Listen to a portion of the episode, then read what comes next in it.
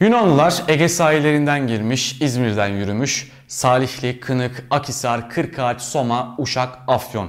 Siyah örtüsü serilmiş kürsülere Bursa'nın. Eskişehir sırtlarında silah sesleri. Top atışları Ankara'nın sokaklarından duyulur olmuş. Bir kıvılcım gerek. Yurdu saran işgale dur demek farz olmuş. Ve bir yiğit. Adı Mustafa Kemal. Umutsuzluğun düşmanı Mustafa Kemal. Yorgun düşmüş, yıkımı yaşamış, büyük kayıplar vermiş bir milleti azmi ve kararlılığı ile arkasına alan Mustafa Kemal.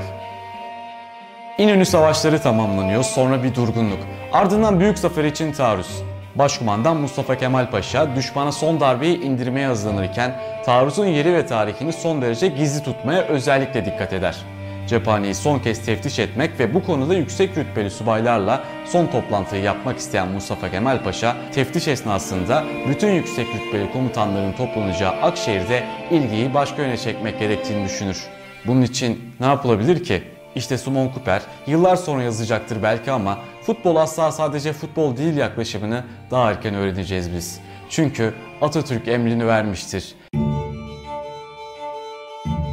İlgiyi farklı noktaya çekmek, düşmanın algısını değiştirmek adına bir futbol maçı düzenlenmesini önerir. 28 Temmuz 1922 günü Akşehir'de subaylar arasında iddialı bir futbol maçı tertiplenir. Subaylar maçta, askerler tribünde. Bu maç Anadolu Ajansı ve gazeteler vasıtasıyla yurda ve bütün dünyaya duyurulur. Düşmanlar ülke savunmasının kısa süreliğine düşünülmeyerek maç atmosferi yaşandığını düşünür. Özellikle Yunan ordular. Başkumandan ve diğer yüksek rütbedeki komutanların futbol maçını seyretmeye gidecekleri yolunda gazetelerde yayınlanan haberler dünya kamuoyunda Türklerin taarruza girişmeyecekleri yolundaki kanaati daha da kuvvetlenir. Lakin durum farklıdır. Maç sahada var gözükür ama askerin, komutanın, bir halkın gönlü özgürlük savaşındadır. Maç bittikten sonra akşam bir araya gelen komutanlar savaşın seyrini değiştirecek toplantı yaparlar. Bu inanmışlık büyük taarruz ile İzmir'den denize dökülen Yunan askerinin gidişine kadar sürer. Hatta orada bitmez. Atalarımız bize muazzam bir ülke sunar. Ama tarihi kayıtlara Atatürk'ün bu muhteşem futbol manevrası bakın nasıl yansır.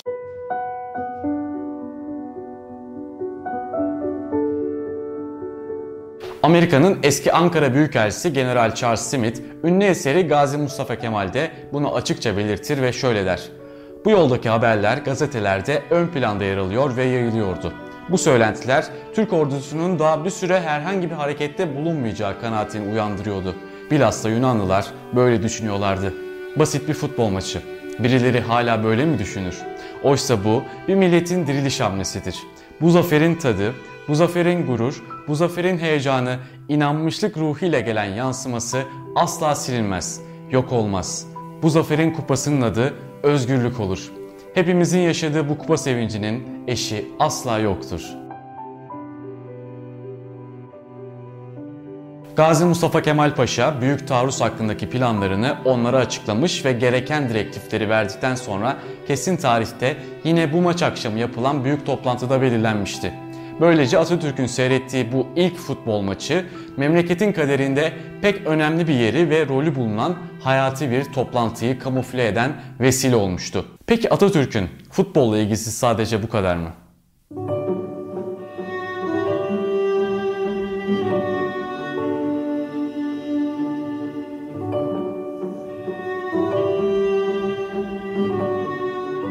Atatürk yakın arkadaşı Kılıç Ali'nin evine ani bir ziyaret için uğradığında evde başka kimse bulunmadığı için gencecik Gündüz Kılıç tarafından ağırlanmıştı.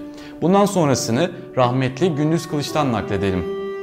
Atatürk şerbetini yudumlarken gel şöyle otur da seninle konuşalım biraz dedi ve bana karşısındaki koltuğu gösterdi.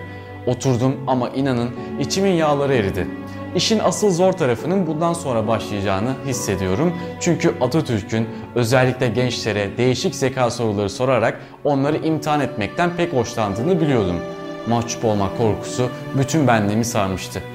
Fakat çok şükür sorduğu soru korktuğum türden olmadı.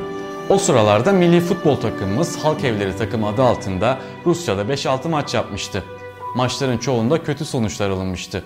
Yaşımın daha genç olmasına rağmen ben de kadroya alınmıştım.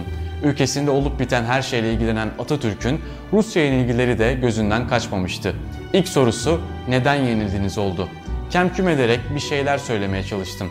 Atatürk pek üstelemeden ikinci sorusunu sordu. Peki bu yenilgiler seni çok üzdü mü? dedi. Son derece üzüldüğümü anlatmaya çalışırken bir el hareketiyle beni susturup kendi konuştu. Dünyada yenilmeyen kimse, yenilmeyen ordu, yenilmeyen takım, yenilmeyen kumandan yoktur.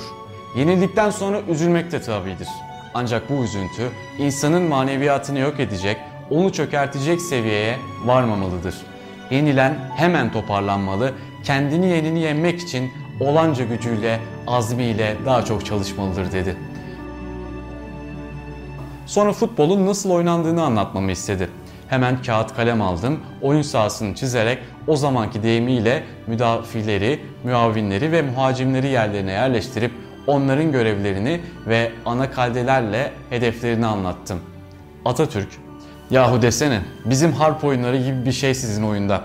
Sizin işte strateji bilgisi ve kurmay kafası ister diye önemser önemser başını salladı. Rahmetli Gündüz Kılıç'ın bu anısı Atatürk'ün futbol hakkındaki düşündüklerini bize öğretmesi bakımından büyük önem ve değer taşır. Bu kısa anı Atatürk'ün yıllar öncesinde genç bir futbolcuyla yaptığı kısacık sohbette futbolumuzun ilerlemesi adına çizdiği bir yol haritasıdır. Kim bilir belki de başarı yolunda en büyük engelimiz bu yoldan sapanlardır. Mustafa Kemal Atatürk'ü ölümünün 80. yılında saygı ve rahmetle anıyoruz.